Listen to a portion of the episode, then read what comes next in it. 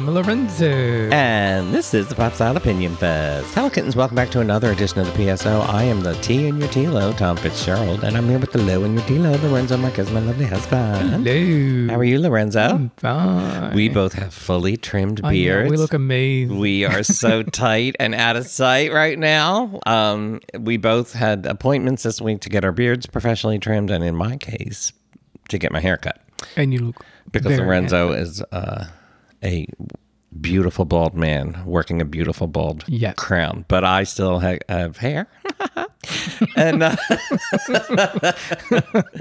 uh, no, it only means I have to pay hundreds of dollars more per year to take care of it when Hmm. you can just, you know, run a razor over your head. um, Oh my why God. is Miss Daisy here? Miss Daisy's who here? never makes an I appearance know. during um, uh, our podcast, but she wants to be part of things. She's not happy with Mew Mew's. Um, um, You, sh- you you said the name. You shouldn't say the name. I know. When the mics are live, don't say the name. Okay, so um, yeah, so we're looking tight, white, and out of sight, and we're really feeling our entry back into the world. Uh, it's it's actually happening, and uh, it feels great, right? Are you full of? Yeah, I mean, uh, yeah. Are I'm, you I'm, full I'm of- ready. Yeah, I think you are. I think a lot of your um, anxiety has faded away I in the last I'm, week. I'm eating healthy again. I, I'm, yeah, we're trying to get rid of our COVID bellies. I'm ready. I'm ready. Okay, so uh, speaking of ready, let's get ready for. Uh, I'm really excited about this podcast because uh it's entirely devoted to one of our favorite topics, which is Right. costume design. Um, and we're going to talk a little bit about Cruella, which we watched last night. We saw a screener for it last night. We have to be a little careful because we're embargoed from giving too much away, but we can talk a little we bit We can't review it. Yeah. not not in any great sense but we'll get into our initial thoughts which we're allowed to give initial impressions and we really want to talk about why you should pay attention to the costume design by um, Jenny. Jenny Beavan, uh, uh, Beavan. Beavan, Yeah, the world Beavan. famous uh, and award winning costume designer who has really done. If she doesn't get an Oscar nomination, there's no point in it. Um, and then we're following that up with an interview. We haven't done an interview on the podcast in so long. We're, bringing them back. We're bringing them back and bringing them back into style. No, but we sat down with the costume designer for Halston, the uh, Netflix bio series uh, based on the legendary designer's life, starring uh, Ewan McGregor. Costume designer Jeriana San Juan sat down with us. And it was a fun little um, illuminating conversation, especially about that intersection between fashion, when fashion intersects with costume design, which isn't always the case. Because if you're doing, like, I don't know, a caveman movie or you're a costume designer on a science fiction movie or something like that, there are other considerations. But when you are a costume designer telling a story about fashion designers, uh, there's it's a different story. it's a different story and that's actually the connection here between these two is because um, these two topics is because cruella to our surprise i did not realize is entirely about fashion the world of fashion design I couldn't believe it. yeah, i mean I, again we're not going to get too far into it and there's nothing against us giving you know but we're not really going to get into the plot or anything like that but yeah it is the most fashion Disney movie I've ever seen. The most fashion oriented that was deliberately about runway shows and collections and pinning fabric onto dress forms and stuff. That is and literally entirely what the movie is about. I was in heaven the whole time. Yeah. so yeah, we can say, listen, if you follow us, if you read our site, um, we have been sort of eye rolly every Right. time a bit of promotional material came out about this movie because. I mean, like a, a lot of people, we weren't sure that Emma Stone was the right casting for this part, and we also weren't really all that into like. You don't have to tell the origin story of every villain or every side character or everything like that. Um, you know, like Maleficent style. You don't have to do that. And, you know, there's a good argument to be made. Why would you even want to do it about a character who tries to kill puppies? Like, Right. there's a point at which maybe you shouldn't try and rehabilitate them.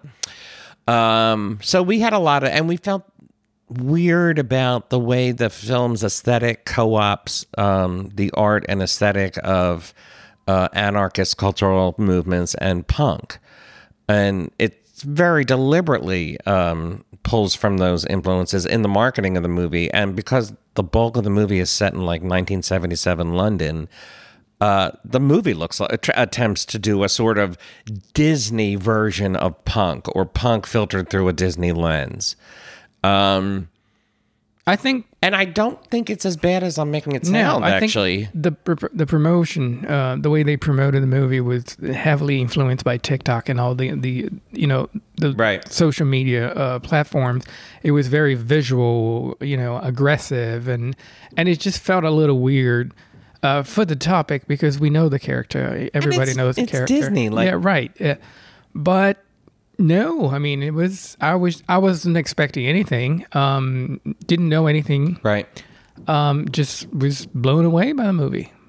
Don't get me wrong, it's not like a documentary version of the London punk scene in the 70s. That's not what it is. It is Disney.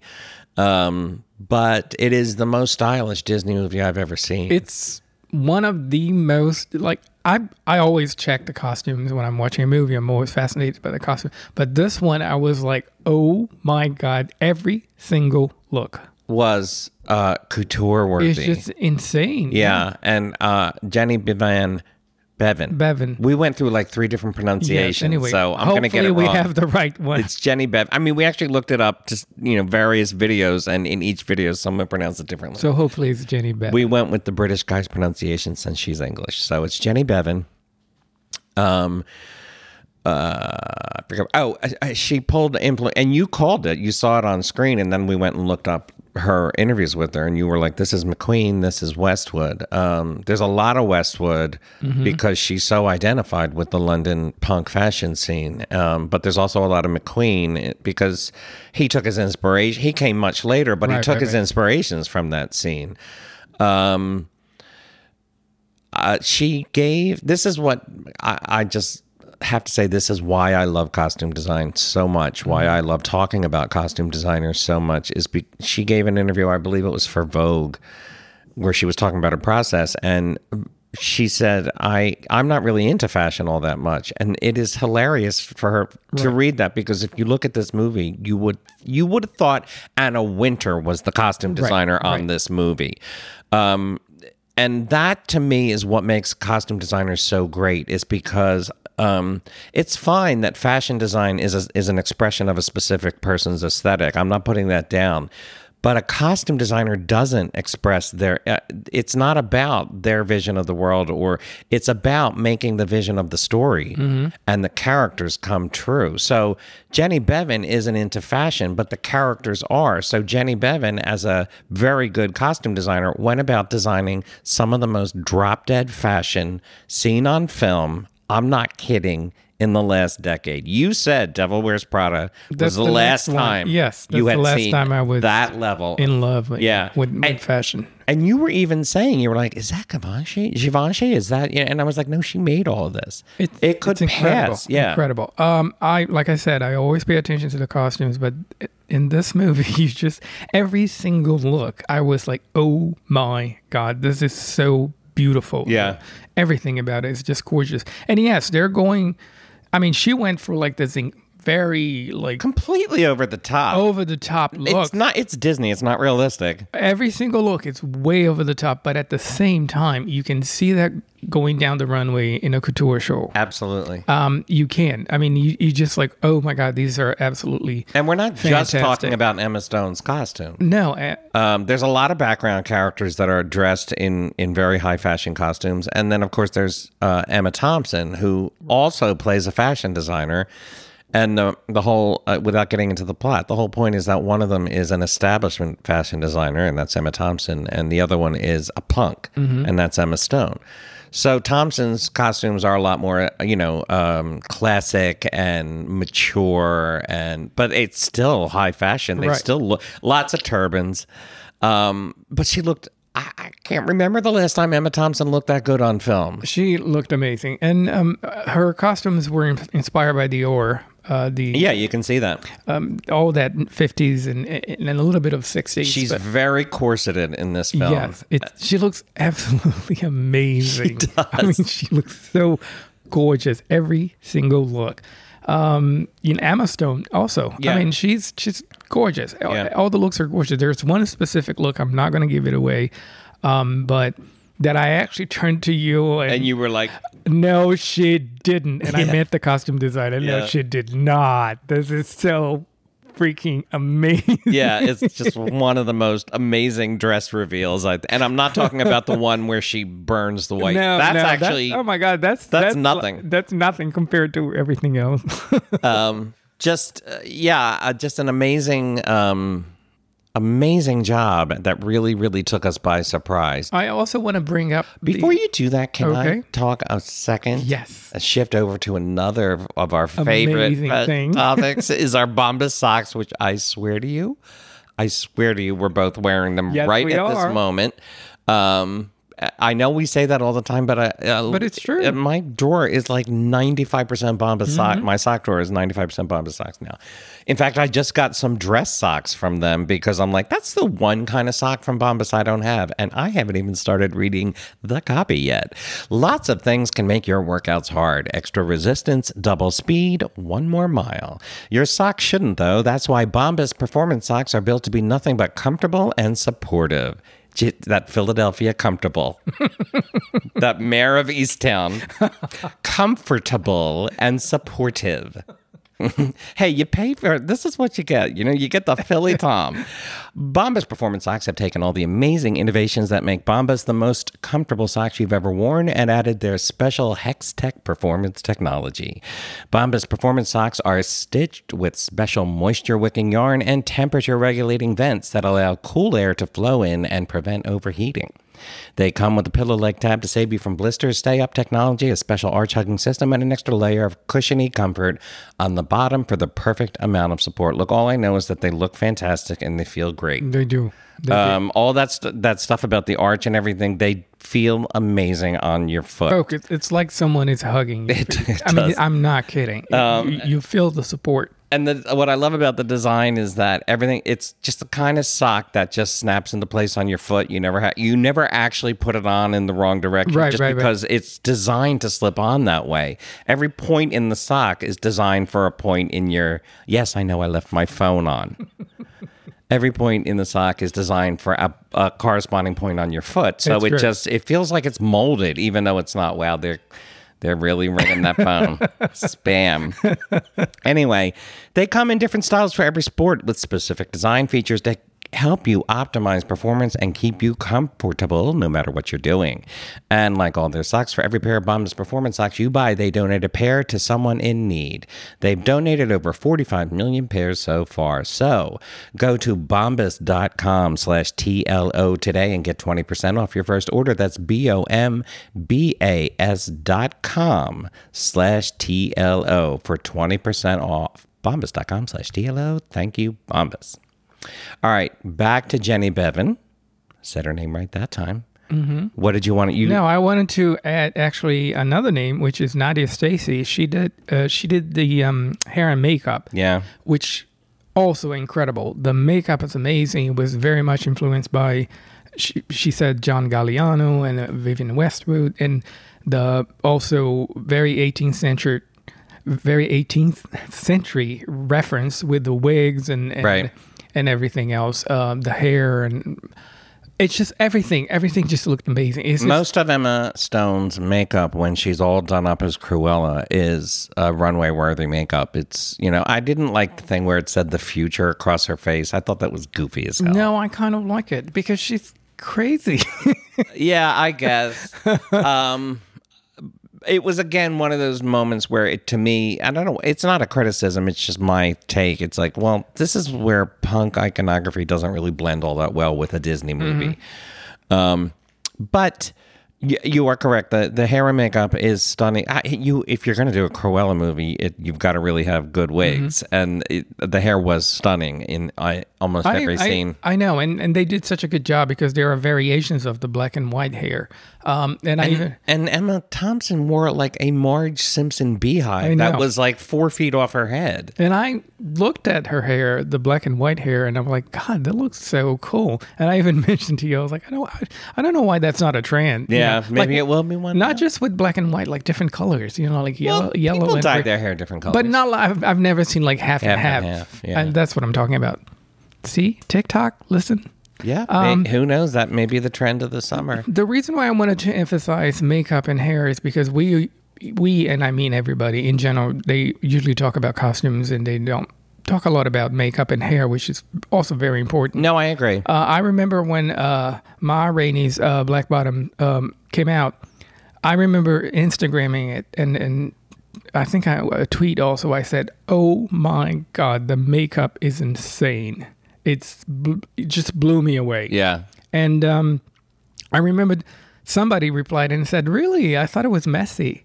So my my my point is that sometimes makeup for a movie or or a TV show is is not It's not beauty makeup. it's It's, not beauty makeup. It's not YouTube channel makeup. Right. Uh, it's it's a whole different thing. Yeah. Um, Of and course, Ma Rainey's makeup would be Right. messy. Come on. and it was awesome because I I actually uh, text the um, makeup artist uh, Sergio Lopez Rivera, and I said, "My God, the makeup was so beautiful," and he he was like, a, and he replied, and it's like, "Oh my God, thank you," and then they won. And then they won, right? Yeah. And when I say, of course, her makeup would be messy, I mean uh, based on her character. she's right. she's big and large and full of, you know, she dominates every scene. She wears dresses that she's hanging out of. Right. It it told you about the character, Right. And because it's set in the 1920s, it looked almost anachronistic. It really wasn't, though. If you look at pictures of Ma Rainey, um, so it it it's like this shock to see someone like that. It's so weird to see hear someone say it looked messy. It's I like guess that's the, pe- the person didn't understand. They just saw all that messy makeup and, and Right. eye and, and just thought it was. I guess because I said, my God, the makeup is gorgeous. And Right. The person understood, okay, well, make the relation like, you know, like, oh, okay, maybe you mean gorgeous. What do you mean gorgeous? But right. I meant gorgeous. But the makeup in Cruella really is gorgeous. The hair and wig designs are stunning. I mean, it really seems extremely unlikely that this film doesn't receive a raft of Oscar nominations for the art direction, Right, right, costume right. design, makeup, and I hair. actually want to see it again when it comes out because, you know, usually screeners are not the best quality. Right. I really want to see all those colors. yeah, we will have a review of it next week uh, when the embargo lifts. But I mean, we can tell you it's going to be a positive review. I will say that I watched it twice. I watched it once without Really? Lorenzo. Well, yeah, I watched Oh, it right, the first right, time. right, right. And then I said, you know, I really want you to sit down. And you didn't want to because, Because we of we're what we just said, You were yeah. like, really? And I was like, I think you're going to love this. It's all fashion. And then watching it with you a second time, I was able to overcome all my cynicism about it because you were getting so excited. Mm-hmm. Oh my gosh. Seeing certain things. And I was like, all right, I have to admit, this is a lot of fun. every character is so well dressed Right. costume wise Right. you know like it's just oh my god everybody's perfect And there's a shout out I got to make. There is a queer character. Yes. And uh, not the quote on not the Disney version of queer, which is like we're we're going to lightly allude. I mean, don't get me wrong. He doesn't come out and say that he's gay, no but it's not like that but they do have a discussion about how tough it is to be him out in the world but because it's not one so. of those uh, queer characters that you know people go online and like do you think he was no, he was. They had No. a conversation about how he was, you know, uh, flamboyant and everything. And no, there was no question.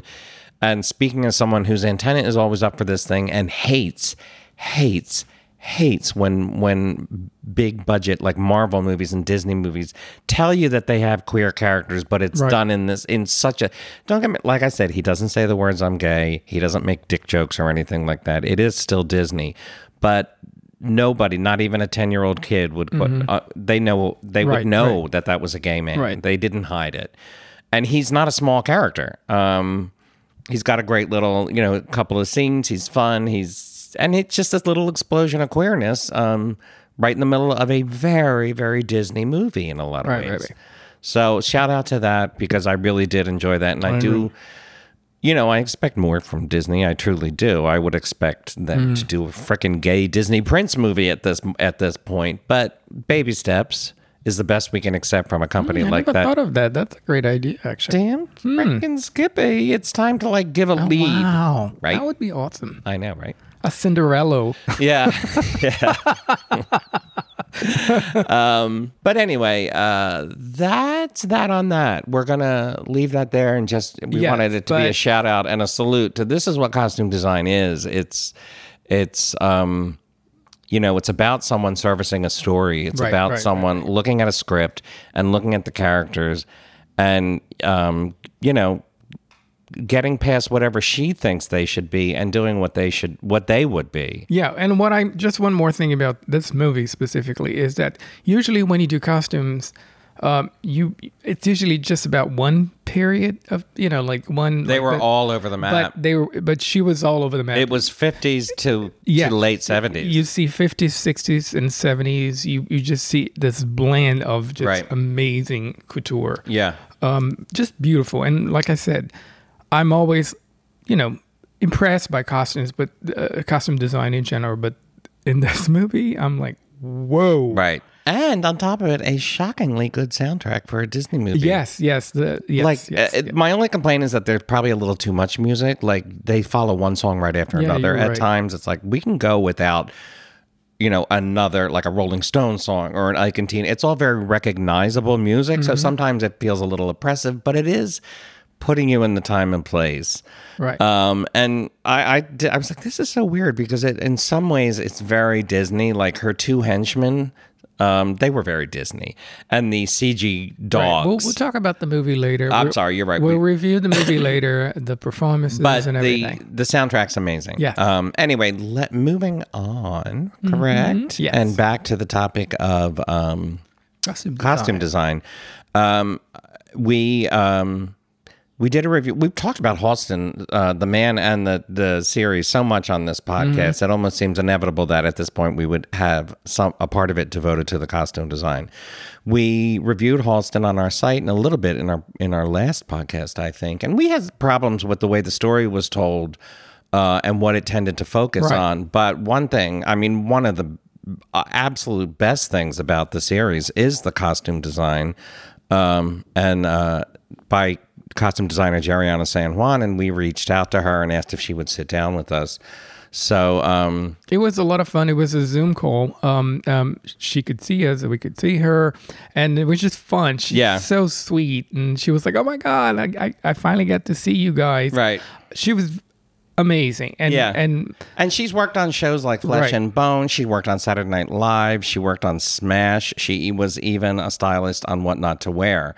Um, so she has a long career. She oh, and she also was the costume designer on one of our favorite but short-lived shows on Netflix, which was The Get Down. Yes. which only lasted one season, but it was based in the Bronx in the late 70s at the birth of disco, I think. Well, actually, that would be the mid 70s.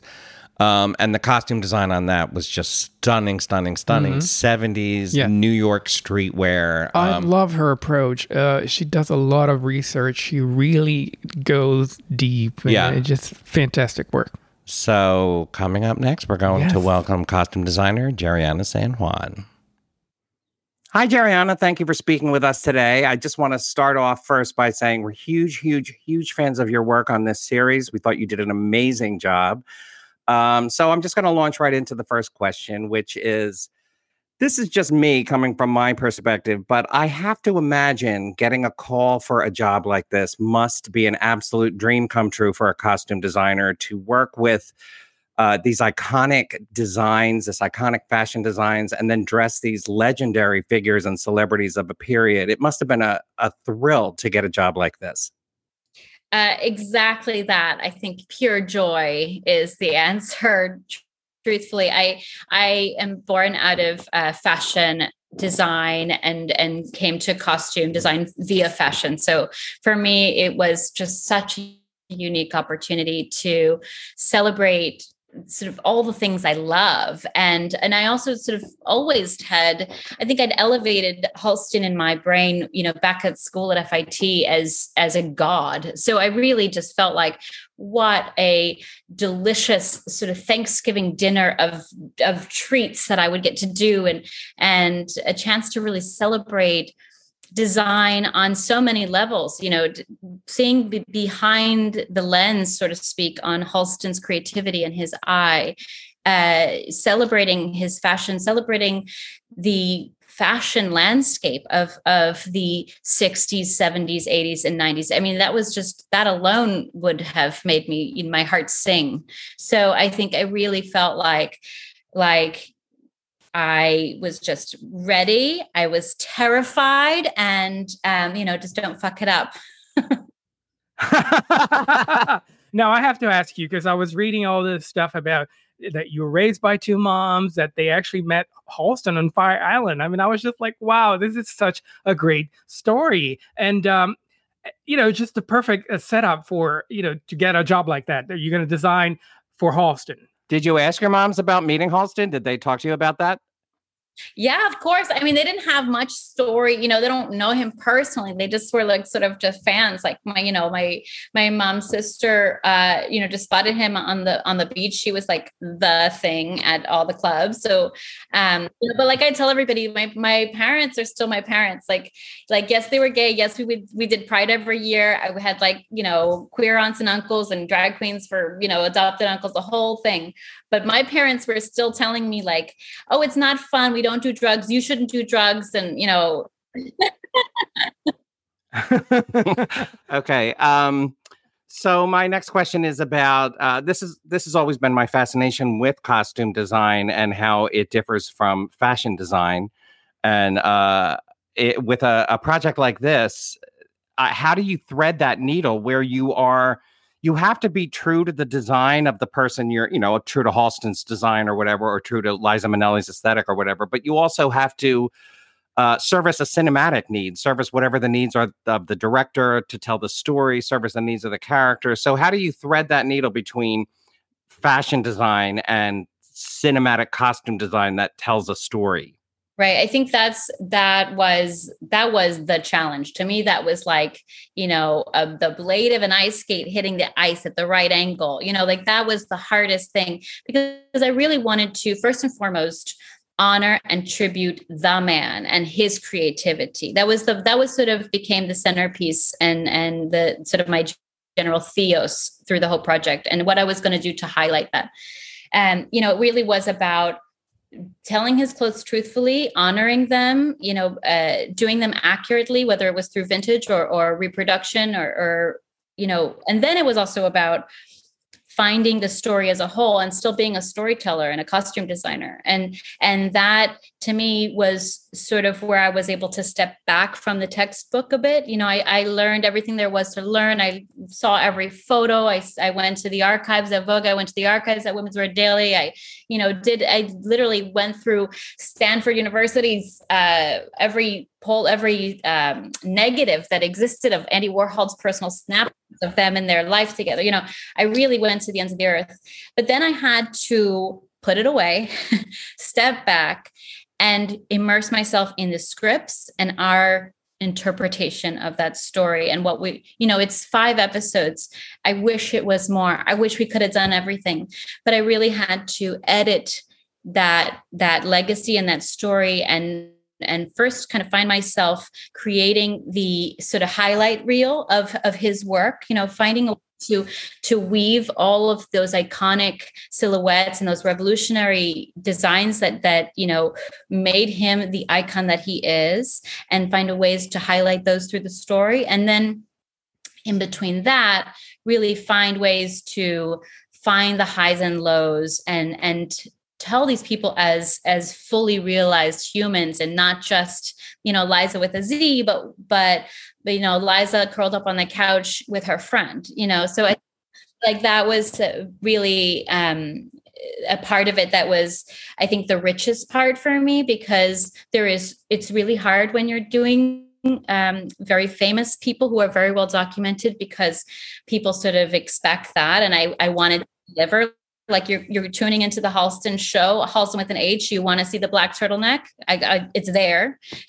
but also, you know, I wanted to add layers to that and and tell these people as as fully realized, you know, human beings. I think for all of the actors who are portraying these characters, these these real people, it's really um, about finding an entirety to those to those people and not just doing the sort of caricature version I think the great thing about creating costumes for someone like Halston is that it for a costume designer is that you really have to do a lot of research because we're so used to we have this idea of, for example, Halston based on everything we see, all the pictures we see. So how did you approach finding out more about his private life, his private moments, you know, in the morning, waking up? I mean, how do you des- how do you design costumes for that for those type of situations?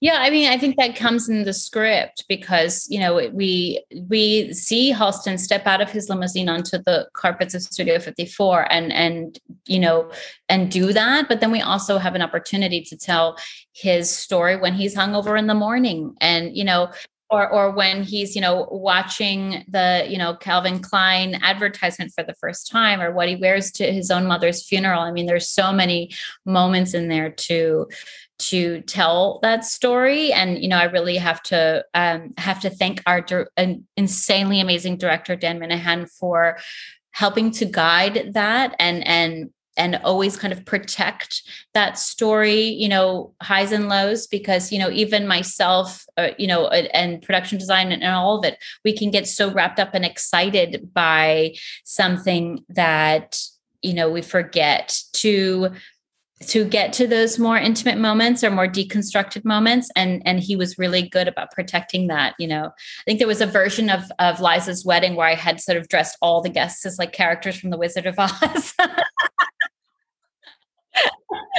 Like okay well great but like what else can we do?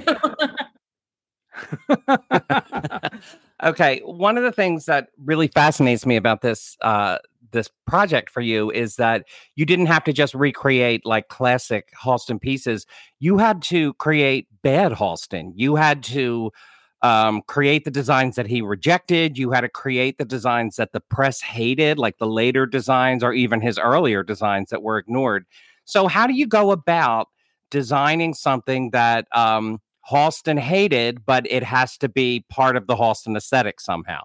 So that was the most fun to play with, um, like Sharr White, our writer, um, or Dan on what is he going to call this? You know, there was, I mean, there was a few moments where he says like, this looks like a limp dick or he says like that he's like he's he finds some way to, or he says i think to one of the first pieces in the first episode he says this looks like a martian's prom dress. And i i loved that and i just designed something around that. I actually centered it around um, some real images of of some i think it might have been givenchy uh, dress at that period that kind of resembled a bit and then i just sort of took some dramatic license but those actually were some of the more fun moments for me i mean where i didn't have the world weighing on my shoulders of what you know if it's a thing i I could really take some creative license, you know, or if it's somewhere where he's veering off and you know it's not his truest, you know, voice, it it kind of gave me an opportunity to to make a making a failure is like it's like a fun, you know, joke exercise as a designer.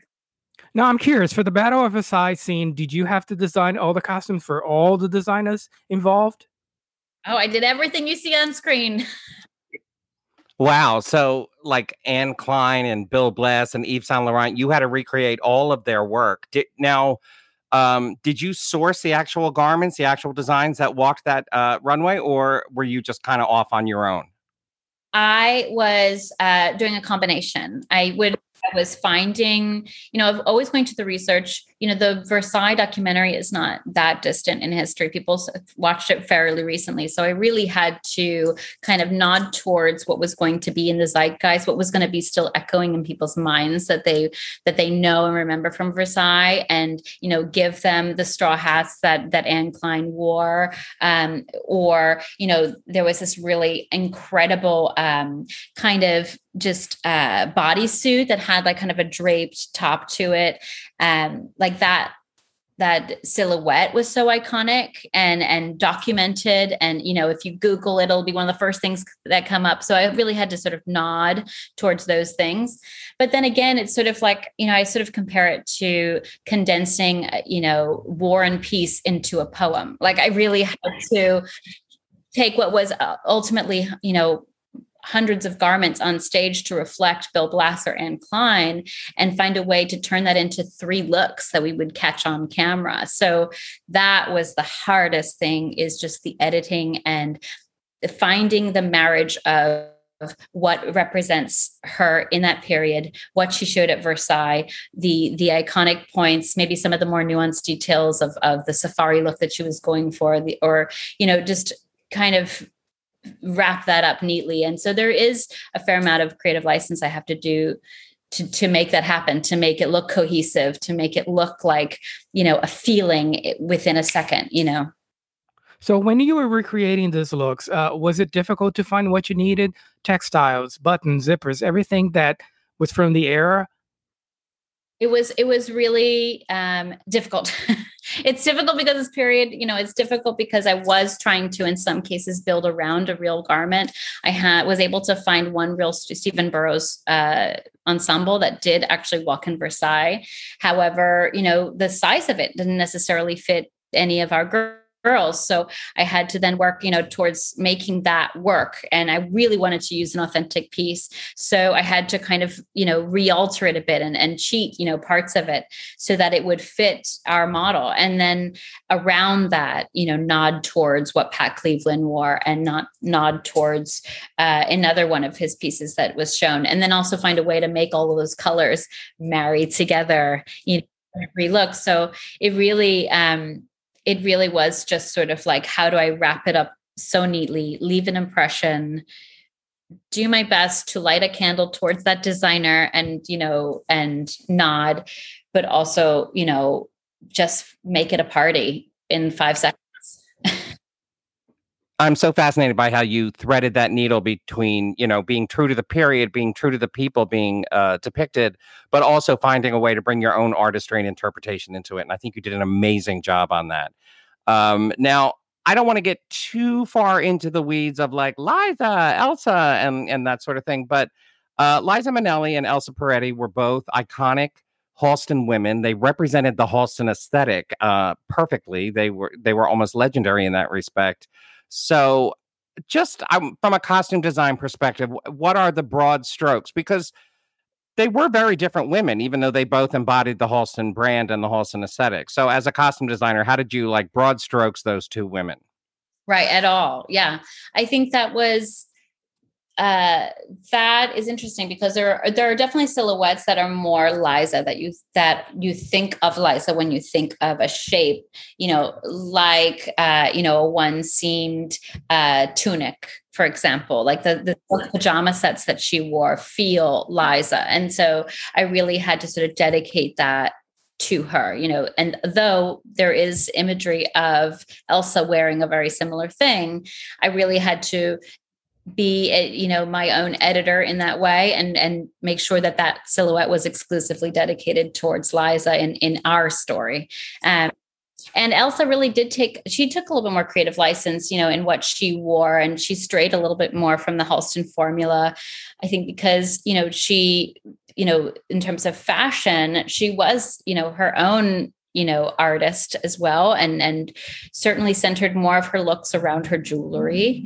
Um and i mean there i just i can't tell you how much i enjoyed doing that with with our elsa and our liza. I think you know they they have very different bodies. They're very different women. And so i found myself you know wanting to get this tattoo like what would halston do? Because i wanted to give them both you know a, their exclusive palette their exclusive design you know make make each woman feel like she was my favorite. Okay similar sort of broad strokes question because everybody has an idea about what studio 54 looks like. Uh, and i can't Im- I, ma- I imagine it must be an incredibly daunting thing as a costume designer to approach this iconic legendary scene that has been replicated so many times in film and television already. So, how did you approach Studio 54 from a costume design perspective in a way that, you know, was true to the scene but also kept it fresh or you or, you know, ways that you found new things in it? I think I wanted to do dance Studio 54. I had done Studio 54 with Baz Luhrmann and it was an entirely different experience because our interpretation of it and, and how it would live in that story was very different. And really, with Dan, we went to literally, every, you know, the Traeger books. We went to everything to really, again, just study it and know it really well. And what really, what came out of that was celebrating the parties and the very kind of specific language to each one of those parties, whether it was the white party or whether it was Valentino's circus theme birthday party. And then also just filling that in with with the real texture of it. You know not everyone was in a sequin gown. You know there were a lot of you know tank tops with no bras and jeans and a fabulous belt and a great pair of disco heels. Like that was you know there was a, there was a, a lot of that. And and dan was really uh very very protective of that and and ensuring that we were telling the prep story you know that was happening. And and so uh, and it was difficult. Again i think because it was also we filmed when we got to filming studio 54 it was during the covid era of our production. So there were all these restrictions about no cigarettes and and you know social distance and only a certain number of people to fill the dance floor. And so it was it was really kind of um i think you know added an extra layer of like difficulty in trying to achieve it. You know so i found myself when i you know would do like sort of three preps for every one fantastic reg studio 54 regular character. With that one character i would i found myself kind of leaning towards things that really consumed space you know and and would find this like great vintage organza cape that had like this marabou trim and felt kind of tacky and wonderful. And and so i was just sort of like with that one girl wearing the big cape i was like fly girl fly like spin make it fill the room um okay so I uh, I know that you worked with Naeem Khan on some of the costumes for this, and Naeem Khan was, uh, of course, he's a legendary fashion designer, but he was Halston's assistant back in the day. So, first part of the question is, what was it like working with him? And the second part of the question is, did you bring anybody else in to consult with? So, um, so Sharr White very early on in our in our production was able to make connections um, in inroads into many people who are part of Halston's real life. And so I was very privileged to be able to like listen to some of those recorded conversations that we had with many people. And then I had my own, you know, extensions of those. I had conversations with Sassy Johnson, um, who really ran, you know, his couture clients and his made to order business. And I spoke with uh, of course, who ultimately helped me bring some of these very signature beaded things to life, which was the most daunting thing to me in approaching it because I just thought I can't fake that and I can't just some great 38th Street beaded fabric and call it Halston. I, I really, it, it has to be directional with the line of the leg, directional with the line of the breast, like it has to be right. Um, so so and Naeem was so lovely in in in giving me not only you know the stories and and some of the real details, but you know his you know, those little insights into what it was like in the workroom and what were the other assistants wearing. You know, um, Chris Royer, who was a a house model, was featured in many of his editorials. Like one of the Halstonettes um, was extremely lovely. I went to her house and and visited with her, looked at her personal archive collection that of pieces that were gifted to her by Halston himself um, you know, what she was, her assemblage of, of wardrobe that she was given for the China trip. I mean, literally all these clothes. And I was able to look at them inside and out and really study them, not just, you know, look at them and understand the fabrics, but the construction of them. I had brought my tailor with me on that day, actually, because I wanted him to learn you know the cut of the very signature collar and and all of those little those little details that i think like you know to me it was always like i want um I want like real fashion people to watch this. I want Andre Leon Talley to watch this and, and feel like I've done it right. And so Gino Balsamo, this incredible tailor um, who had uh, been working with Zac Posen, um, and I found him through a friend of a friend who, who knew Zac Posen and his business.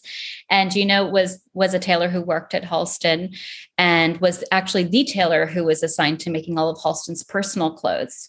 So um, so Gino came to my shop and and helped instruct my tailor and and I on on the exact draping and and pattern making of Halston's very signature pants. He wore these very chic no side seam pants, as as legend tells it, and um, they're sort of based roughly off of a 1940s sailor pant and drape really beautifully. They have like a, a very certain swing to them when when when he walks, and um, so he walked us through that. He walked us through exactly where the, the little four inch, exactly four inch waist Coke pocket was. wow. Um, okay, we, looks like we're running out of time. I only have one more question to ask. So I read today, in fact, that Netflix is collaborating with the Halston brand to re release uh, some uh, updated designs from the Halston archive. And I believe you may have worked with uh, the Halston uh, designer on that. I actually did not. Um, uh, I am only a part of it because it's based on the show, and Netflix shared images of the show with uh, with Halston to create this series. Um, Robert Rodriguez, who is the who is the designer behind Halston as it exists today, did call me, and uh, we had a lovely conversation and shared our mutual admiration for Halston. Um, but I don't, um, you know, other than the fact that it's designed inspired by the series, and um, you know, within that there are a lot of places, like I said, where you know the designs are inspired by Halston, but maybe not, you know, out of the archive. Um, so yeah, that's as much as I know about it.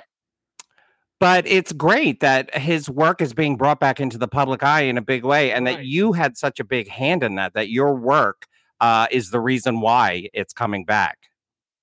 That's I think that's the part of it that um, I'm really I really felt like I I held that line for myself all the way through. You know, I think the re-commercialization of his name maybe i have you know some conflicted feelings about but i really genuinely am, am just grateful that people know and respect him and will will know his artistry a little better i think the you know the legacy of halston has always been to me the measure of meeting someone and and understanding how they felt about Halston or if they personally collect Halston or if they knew him was like oh you know what you do you know. Okay you were in the club. But like I think that now this will will help expand that you know? His clothes are, are you know his whole archive was was somewhat disassembled. Some of it lives with our with halston as it lives today. A lot of it lives with lesley frowick his niece who who has inherited his estate and is guarding it and and loans it out to museums um but i think when people come across a halston now you know if they really understand it a little better and and have you know respect that the original Halston. It's to me that's like the mark of that's what I was aiming to do. Okay, well, Jeriana, thank you so much for speaking with yes, us today. It was a huge pleasure, and we just want to say we think you've done an amazing job of straddling that line between representing fashion history and also telling a story yes. and illustrating these legendary people. So uh, an amazing job, and it was a pleasure speaking with you today. Thank yes, you. Thank you so much. Thank you, guys. So nice to meet you. Kittens, thank you once again for joining us for another yes. coffee clutch of opinions about a bunch of things. Thank and a special thank you to Jeriana yes, San Juan for sitting much. down with yes. us. Um, until next week, take care of yourselves. We'll be back with whatever crosses our eyes or crosses our desks. And until then, love you, mean it. Bye-bye. bye bye